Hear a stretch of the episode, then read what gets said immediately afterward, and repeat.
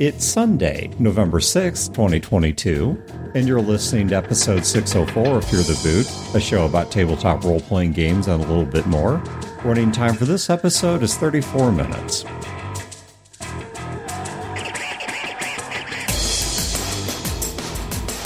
Welcome to Fear the Boot. My name is Dan. I'm Brodeur. This is Wayne. All right, so right now, for those of you who didn't know, Brodeur's been talking for a while about making one of the worst choices of his life and moving to Oregon. I'm not even sure where are you living in Oregon. I know it's not Portland. I'm I not don't telling think anyone. he's allowed to That's say. fine. no, all no, no, that's not true. So we're we're moving in, in Southern Oregon. There's Medford, there's Ashland, Grants Pass, Rogue River, in that area. So we're going to be renting a house in the Ashland area while we look for land in Rogue River. Yeah. where we will start building the Brodermere compound. my point here in telling this is that what we are trying to do is record as many episodes as we can with Brodeur before he leaves. So the fact that these episodes are going to be coming out in weird delays is not just because we're slow.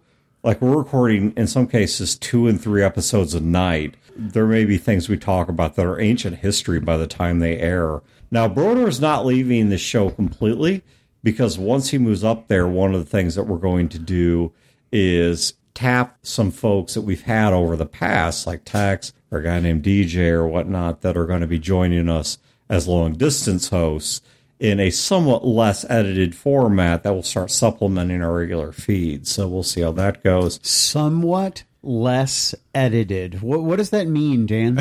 You know, like when I drop a "see you next Tuesday," is that going to get bleeped? Yeah, that's going to get bleeped. No, I don't mean like I'm going to stop editing out profanities. I just mean things like I can't clean up every little verbal stumble because the problem is in a remote episode, you don't have nearly the number of visual cues of people talking when they're about to take a break versus when they're done with an idea and such. Editing But- can add 20 to 30 IQ points. They're going to know what you really sound like. Yeah. Oh my! That's the other great for thing, sure. It's brutal. is people have to own their stupidity because editing a show takes about somewhere between two and four times recording length. You know, that's real life. I did not realize Yeah. that Oh, that yeah. equation Oh, yeah. was accurate. So a 30 minute show takes between one hour and two hours to edit. An hour show takes between two and four hours to edit. That's real life. That's just how it is. That is if you don't go down the rabbit hole of being a perfectionist where you end up taking two hours for a 30 minute show. Oh, dude, I'm so deep down that rabbit I've- hole. Yeah, I, I've done it, and certain people are easier to edit than others. I've edited some people that it took at least six to seven times the, Oh, the time to do. Absolutely, man. We've talked about how the best players are game masters, and oftentimes the best podcasters are people that have to edit themselves because they correct their own mistakes. I'm super easy to edit, not because I'm so brilliant, but because I spend so much time editing that I have learned how not to be my own problem. Well, you're, and I've said this before on the show as well. But your enunciation is amazing in terms of watching the lines on the little video meter. Well, and, and some the of that tone. I don't want to say you're monotone because you're not monotone, but the range of your tone doesn't get as out there as anyone else I edit. Certainly, my range of volume does not. My worst offender on that is Johnny G. My second worst offender is actually Julia. Her range of volume is really messy. But anywho, that's not what we're going to talk about today. Brodeur, let's hear about your Titanic failures in life.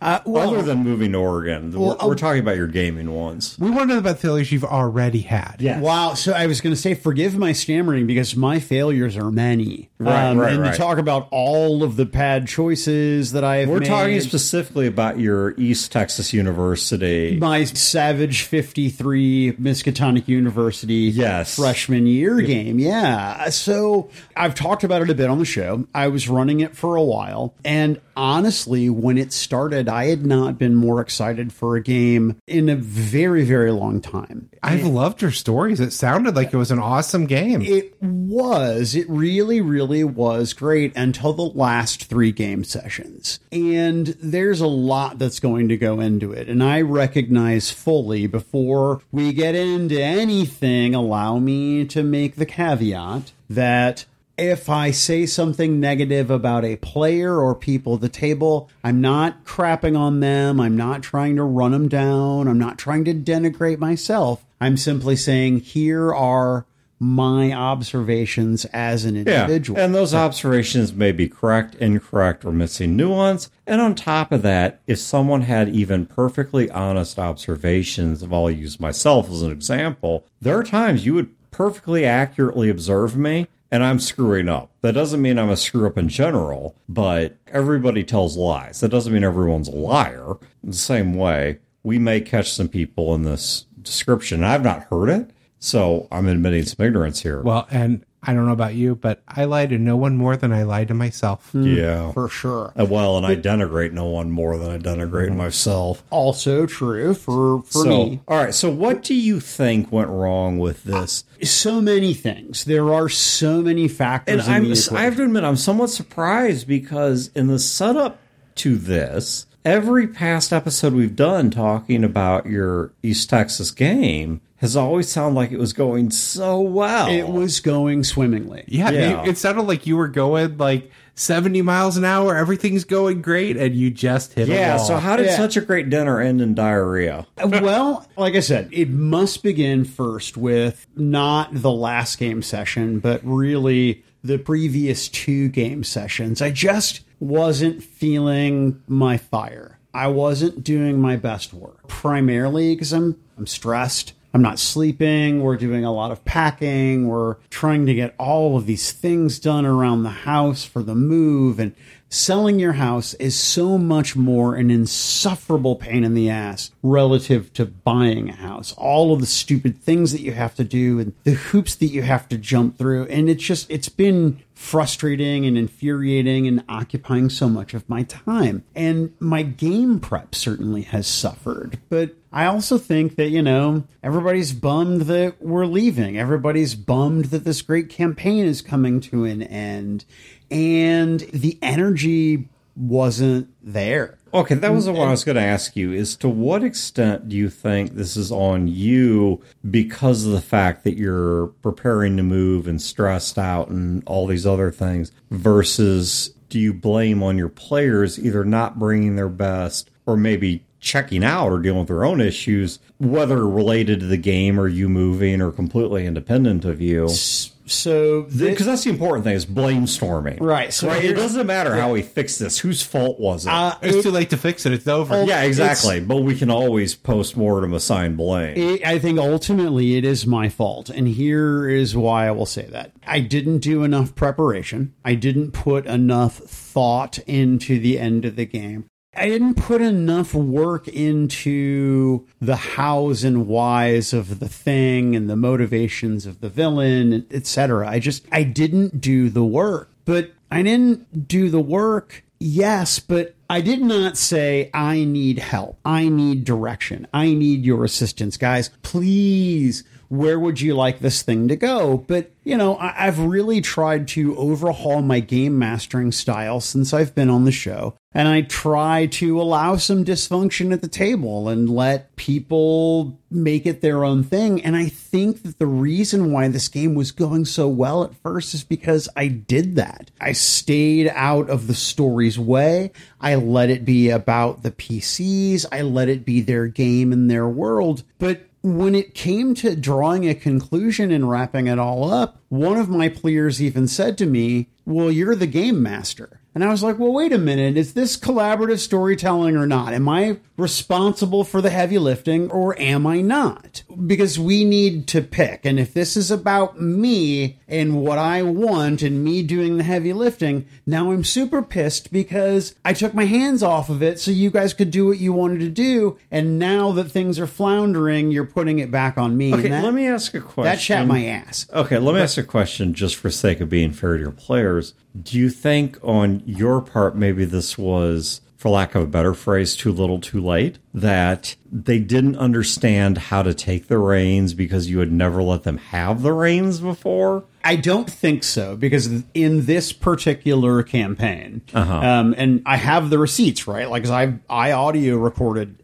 all of it, right? Sure. So it's there. I stepped out of the way and did not try to wrest control of the wheel from the players. I really did try to. Okay, so it's not like this was their first dose of autonomy. No, no, no, no, no, no, no. And I would, I would even make the argument that over my years as a game master, being on the show, that the player autonomy at the table has grown significantly from ten years ago when I was first on the show. See, I wondered if it was something different in that you give all the room, which is how I game master as well. But at this point, you didn't necessarily have an end I did. time frame, and now suddenly it needs to end. When naturally, if the game progressed, it would go on a lot longer than just these three sessions to wrap it up. No, for sure. So I think that then adds some pressure back on to you because you want it to end positively for all the players, and you suddenly have to get to an ending. it's like fing somebody for the first time, right? Like there's all of this expectation and nerve, and you want it to go right, and that just applies additional pressure to perform. Yeah, I wondered if maybe you fell into some of your old habits a little bit, but more than that, the players suddenly knew this is ending, this is wrapping up. So they kind of expected you were going to take that last leap over the finish line Yeah. because you were the one wrapping it up sooner. I think that is an excellent observation because I, I think there's a lot of truth to that. And not only is there a lot of truth to that, but I did not live up to that expectation. And I knew that was going to be the expectation, right? I knew that the onus of wrapping everything up was going to be on me, but I tried engaging via text to get advice on what would you guys like to see in terms of That was what a are the- question I was going to are, ask. What are the big mysteries? What are the big Yeah. Hooks? What are the big empty mm-hmm. areas? And out of the five people, only two of them even texted Oh, me okay. back. See, that's on And- them. that's and- on them. And now one of them gave me an elaborate thing that I could have done a better job of working in, but I just felt like I don't know, man. You guys can't answer a text. Why am No, I'm with you, man. That's on them. not entirely though, Well- because they, because I think Wayne's absolutely right.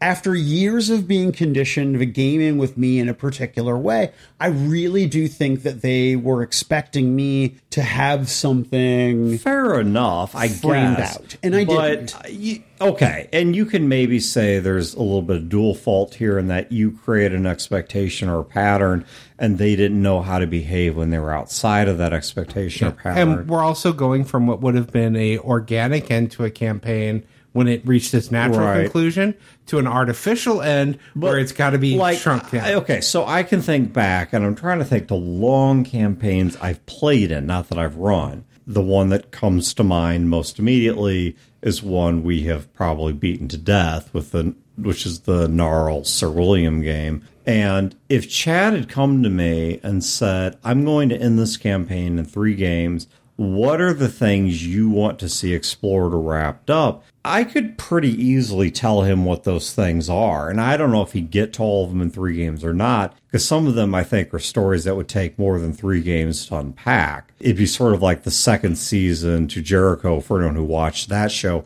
where they had one season, it was like 22 or 24 episodes. It was brilliant, some of the best TV I've ever watched. And they came back for season two after canceling season one. They only gave them six episodes to wrap up what I think was supposed to be like five seasons of material. And it was so rushed. It was so abbreviated. But I don't blame the show writers. I mean, they did the best they had with the space they were given. But the point is, if Chad was to ask me that, I could at least answer it. To this day, you know, Chad's has the attitude of once I'm done with something, I'm done with it. I throw it away, I move on. And so I know that that campaign will never be revisited, at least with Chad as the GM. But I could still tell you to this day plot lines and major areas of interest I had in the course of that campaign that were raised in that campaign.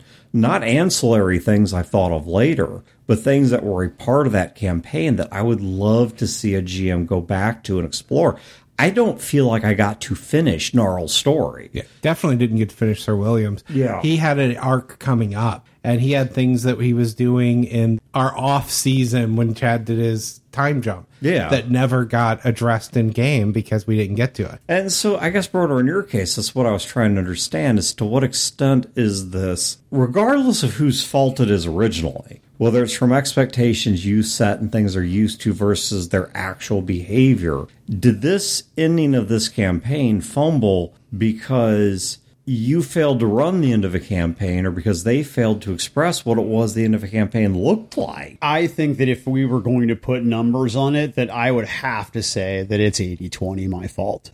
Really? Yeah, Because sure. from what I'm hearing, I'd go the other route. That this is at least 60 40 their fault. They couldn't even tell you what they want. Do you think that it was a failure on their part to communicate, even if prior to that is you create a failure to believe? Do you see what I'm saying? I don't know. Would your game involve a lot of mysteries? It did. It was a lot of mystery and a lot of RP. It was Not a lot of dice rolling. Right. In fact, there were plenty of nights where they literally built up large relative to how many bennies you would normally have. But, you know, they're earning bennies, but not really burning bennies. Right. I would guess that for a vast majority of your players, if they would have given you an answer, it would have been, I just want to see the end of the mysteries. I just want those solved. And not that they actually wanted anything in particular.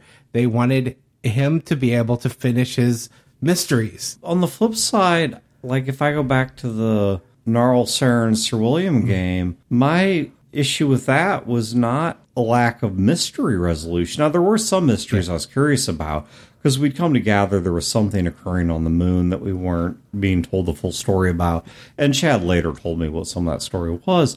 But there were things with my character that if Chad had told me there are three games left of this, what do you want to see resolved? I could have told him things just about my own character that I want to see completed. I don't even know what those would have looked like. And once again, I'm not sure three games would have been enough, but I at least could have written down what it is I wanted. Yeah, I think it depends on the game because for that game, it's the same here. I had a lot of things with my character I would have wanted to see resolved. But I think when it comes to the end of, say, the Skies of Glass AP game, Yeah. I gave you ideas for my character where, where I kind of wanted them to go. But my answers generally, I wanted to see that story complete. Yeah, you want to see the end of the plot. It's a different kind of game. I don't know what your game was like. If it was more interested Yeah. in their individual characters or if it was their characters interacting with the mysteries. So here's- I, I've got a side question on that, and I, I don't mean to interrupt you, though I'm totally going to do that. Which is, did your players give you any feedback that was simply not usable? They said, I want to see this, this, and this wrapped up, but that just wasn't enough time. So yes, the one of the two players who gave me quite a bit to work with had we been playing for another six months, it's something that I could have done an incredible amount with. But honestly, I think that if we'd been playing for another six months, I would have had a more natural, comfortable end to the game. In fact, I have never run a game before this one that had such a slow pace. And what I mean by that, in a three to four hour game session, we might complete one week of school. So there was so much involved with classes, extracurricular activities, Gracious, man, that sounds fast. romances. I was thinking the same thing. Most games I've run, yeah. If in one session we complete a week of material, wow. no, no, no. But, but what if I'm we complete a day, Yeah, it's exactly. impressive. But- Exactly. But a week of class would mean, you know, we've got this project, we've got this going on, we've got this drama, and we have this mystery. Now, there were some game sessions where, as you guys are suggesting, we didn't get more than a couple days done. But a week's worth of class is about what I would plan for, and there would be kind of a monster of the week or whatever sort of thing. So, because we were moving at such a slow pace, one of the things that we did to get the game to a reasonable conclusion is go to the end of the year. And so I fast forwarded through several months of class. And so we got there inorganically. Yeah. I've had that happen in games before, and it, it always feels like there's a disconnect. Yeah. You come up with the here's what happened, but it's never what would have actually happened. yeah. It does feel a bit like a shotgun wedding. All right. So I'm curious what else you did wrong. Uh, well, let's see. We drank too much.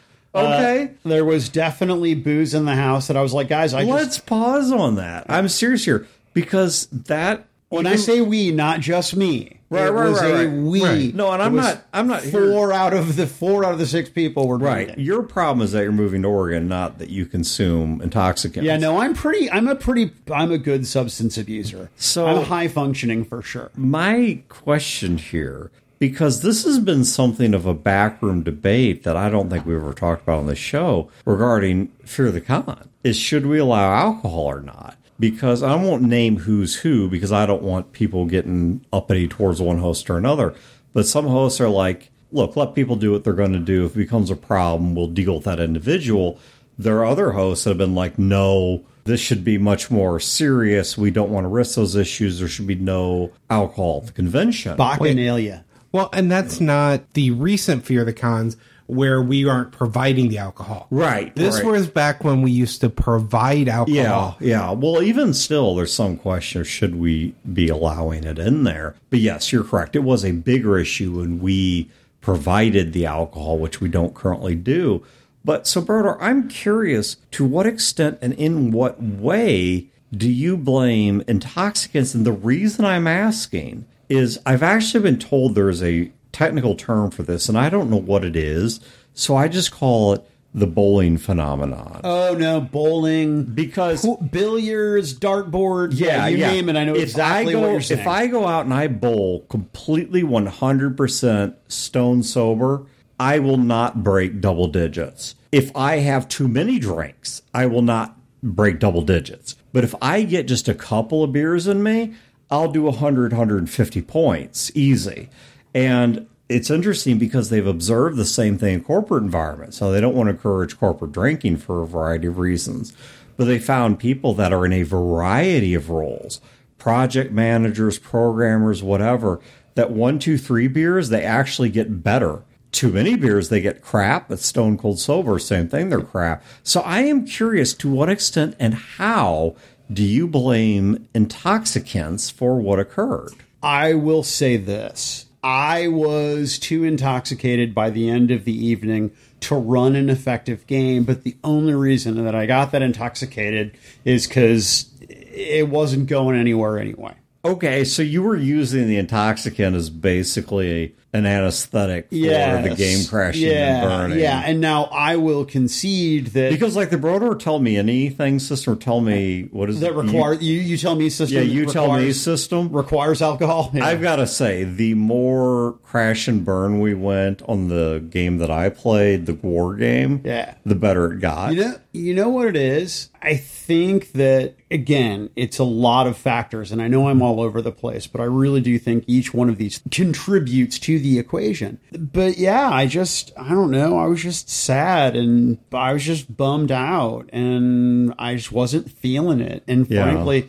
I should have said at the beginning of the night, I'm like, guys, I know that this is the last game session, and I know this is going to be hugely disappointing, but I just don't have it in me to run the game. But Do you I it- wanted to try, right? Do you think it would have been better just to narrate an epilogue? Just to say what questions you guys have that Yes. hey, I'm having to move to whatever Oregon and I In- am not going to be able to finish this campaign. What questions do you guys have? Do you want to know how I was thinking about handling so and so's character or this or that plot point Yeah, or in retrospect, I think that that would have been a much better way to do it. And it certainly would have been conducive to us hanging out and having a few drinks. I do think just out of all of the times I've gamed with people drinking, for a comedic game or a light game, it isn't much of an impact. But if you're trying to run a serious game, Yeah. it is a much bigger impact. No, I, I agree with you, Wayne. I think going back to the bowling phenomenon, once again, I forget the technical name for this, that I think there is this sweet spot where if you're trying to run a serious game, one or two drinks loosens you up to the point that you get into the RP. Hmm. You stop feeling so silly about making funny voices or whatever, and you get a bit more real about the game. But there is definitely a point where you get too many drinks in And if it's a serious game, it falls apart. Comedic game doesn't matter. That's why con drinking is okay because most of the games of the con They're designed to crash and burn. they're designed to crash and burn. the and best be stories fun, are about how they crash and to be fun one shots. But yeah, no, I will. I will say, as someone who overindulges in the intoxicants, that as a general rule, keeping them away from the gaming table is a good idea because you know it it does. The only thing I think it might help with, where I could have somebody obliterated, whether it's alcohol, weed, whatever, and actually run a better game would be horror because they become far more susceptible, yes, but influenceable. That's what I'm looking for here. Well, and it also depends on the person. Yeah. I've got one player that when he drinks, he gets tired afterwards. Oh, And then it's a hard time keeping him awake or focused. ah, yeah.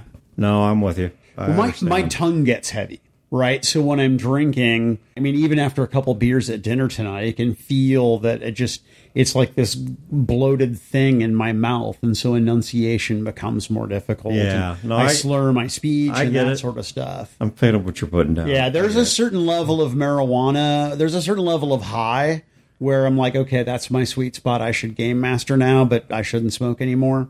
Yeah. And with alcohol, I mean, couple shots right at the beginning of the game, that's fine. But yeah, by the end, it just you know, Yeah, same for me. There's a point where I become lower inhibition, looser, more honest, more engaged. And then there comes a point where I'm just disconnected and out of my mind, and it's not conducive to anything but a comedy game or a game like a one shot that's meant to crash and burn in a spectacular way that somebody blowing up the ship with everyone on it's a hilarious ending, not a ruinous action to a five year campaign. So, out of curiosity, have you talked to your players since the end of the campaign? No, no, I have not. Just hoping to deduct Oregon and forget they exist. Uh, not forget they exist, but yeah, so hoping the- to avoid the conversation. The big reason I ask is because I look at my own GMing and I look at the things I think I did horribly. And then I started interviewing all of my players. Yeah, when and I you're I asked them their input. So I'm curious if you went to your players, would all of them be as dissatisfied with the last three sessions as you are? Here's what I will say in reference to the last game in particular. When I was leaving home, my wife's like, Hey, do you guys have a topic for tonight? And I was like, Yeah, I think we're going to talk about how I really hit the bed on the last game. Uh, and she's like, Oh, okay. oh wow, that's cool, dude. Yeah. that's cool. So- I so there you suggest go. shooting her, except that doesn't work. Yeah. Oh, You know, sometimes you actually are right when you think negatively about yourself.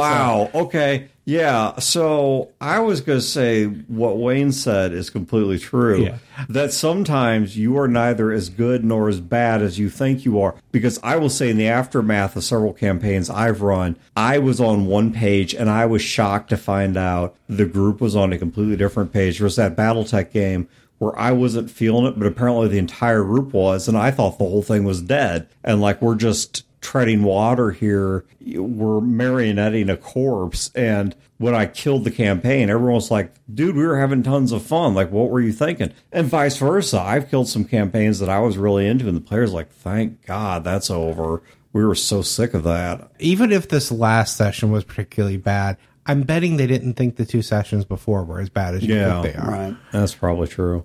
But yeah, I've seen that firsthand with you, Dan. I remember a Epoch of Rhisos game that we were all really into, but you weren't feeling it, and you didn't feel like you were motivating us. Well, uh, there were some other things going on. There were other things going but, on with that, but you kept thinking this is just a horrible game, Yeah. and the players were all enjoying it. There, there was some intra-player dysfunction that skewed my perception of that campaign, and I'm not going to get into it because I don't want to get into a you know bully pulpit. No, but the overall point is, Yeah. you had a far more negative Exactly. No, opinion exactly. of the game you were running And than the versa. players that were running. I've had it. far more positive. But now, typically it's the other way because, like you, Wayne, I'm way too hard on myself. Usually, I'm hating on a campaign that the players love. It is very rare for me to love a campaign the players hate because I'm so down on myself and so sensitive to people. I will only say it has happened, but it is by far the exception. For me, the rule is. I tend to hate on campaigns that the players are enjoying and then kill it and be like, I'm doing you guys a favor. And everyone's like, what, what are you talking about? That was our freaking favorite dog we've ever owned, and you just old yellered him, and that was not the right move. And I'll be like, oh, okay, well, crap. So, so to wrap this one up, so Brodeur, you feel like your players didn't give you enough insight into what an end of the campaign looked like. I don't want to blame them. I don't want to say they didn't give me enough Yes, you insight. Is that the way I should frame it? Is that I should have been more direct and insistent and specific about guys. I, I need your help in terms of what you want answered and what you would like Mm-hmm. to see a conclusion of the game look like. Gotcha. That was something I was going to say, specifically when you talked about trying to give them nudges and things. I think a lot of players don't even know how to answer, so they need very direct, Yeah, specific questions. specific If you frame it so it's not what would you like to see and more very directed questions, you're more likely to get answers. Are there any holes in your background we've not wrapped up?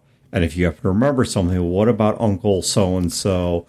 What about this side plot? In terms of my plot, what do you want wrapped up? Specifically, here's a few things you might consider. And I don't know, maybe giving them some talking points might draw out a little mm. more insight. I, I don't know. I didn't see the email or message you sent More because I'm not in this game, so I just judge.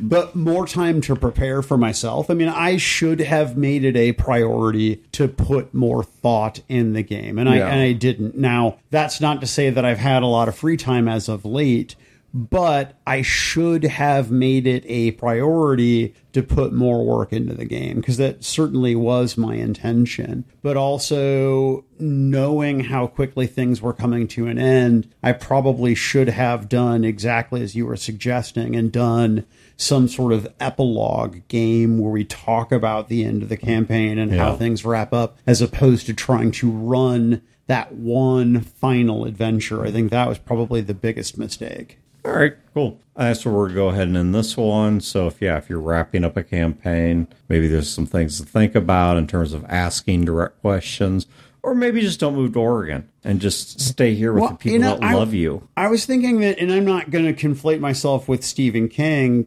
because he's a professional writer and I'm me, but I feel like sometimes I'm like Stephen King in that I just I get to an end and it's just not. You great. don't know how to end a thing. Yeah, and I don't know how to end a thing. yeah. Not That's- always. I mean, but there are only a, a small number of games that I can look back on my game mastering career. Many games that I am proud of, but very few endings that I how am to proud end of. a Oh campaign. no, I know the answer for you, Brodeur. Kill your players. Then you don't have to worry about what happens to their characters. Wow. Well, see, I took a slightly different That's a tack with kick-ass horror movie right there. But yeah, anywho, so there's maybe a whole separate show there in terms of how to end a campaign, which oh, we've kind of talked about, but I don't know if we've ever talked directly to. But in the meantime, Brodeur will at least still be with us for one more. I will be one or for two one more face to face recordings, and then we are still going to keep them in remote recordings. So Brodeur may be less frequently on the show, but he will still be on the show. And when his life crashes and burns in You Oregon, will still have to bleep the word. Yeah, exactly. And then when Brodeur finally crashes and burns his life out there, and I've turned the old recording studio into a second bedroom, he's going to be living with me anyway. Dude, listen. So, I, this, I'm looking forward to I have a plan. I'm looking not leaving Oregon. Yes, you are. I'm looking forward to it. So, as for the rest of you guys, thank you for tuning in, and we will catch you next time. This has been a production of Fear the Boot, copyright 2022. Listeners are free to use this episode in a non commercial endeavor so long as credit is provided to feartheboot.com. You can find previous episodes and other resources at feartheboot.com. If you wish to support this show and its related endeavors, you can do so at patreon.com slash feartheboot.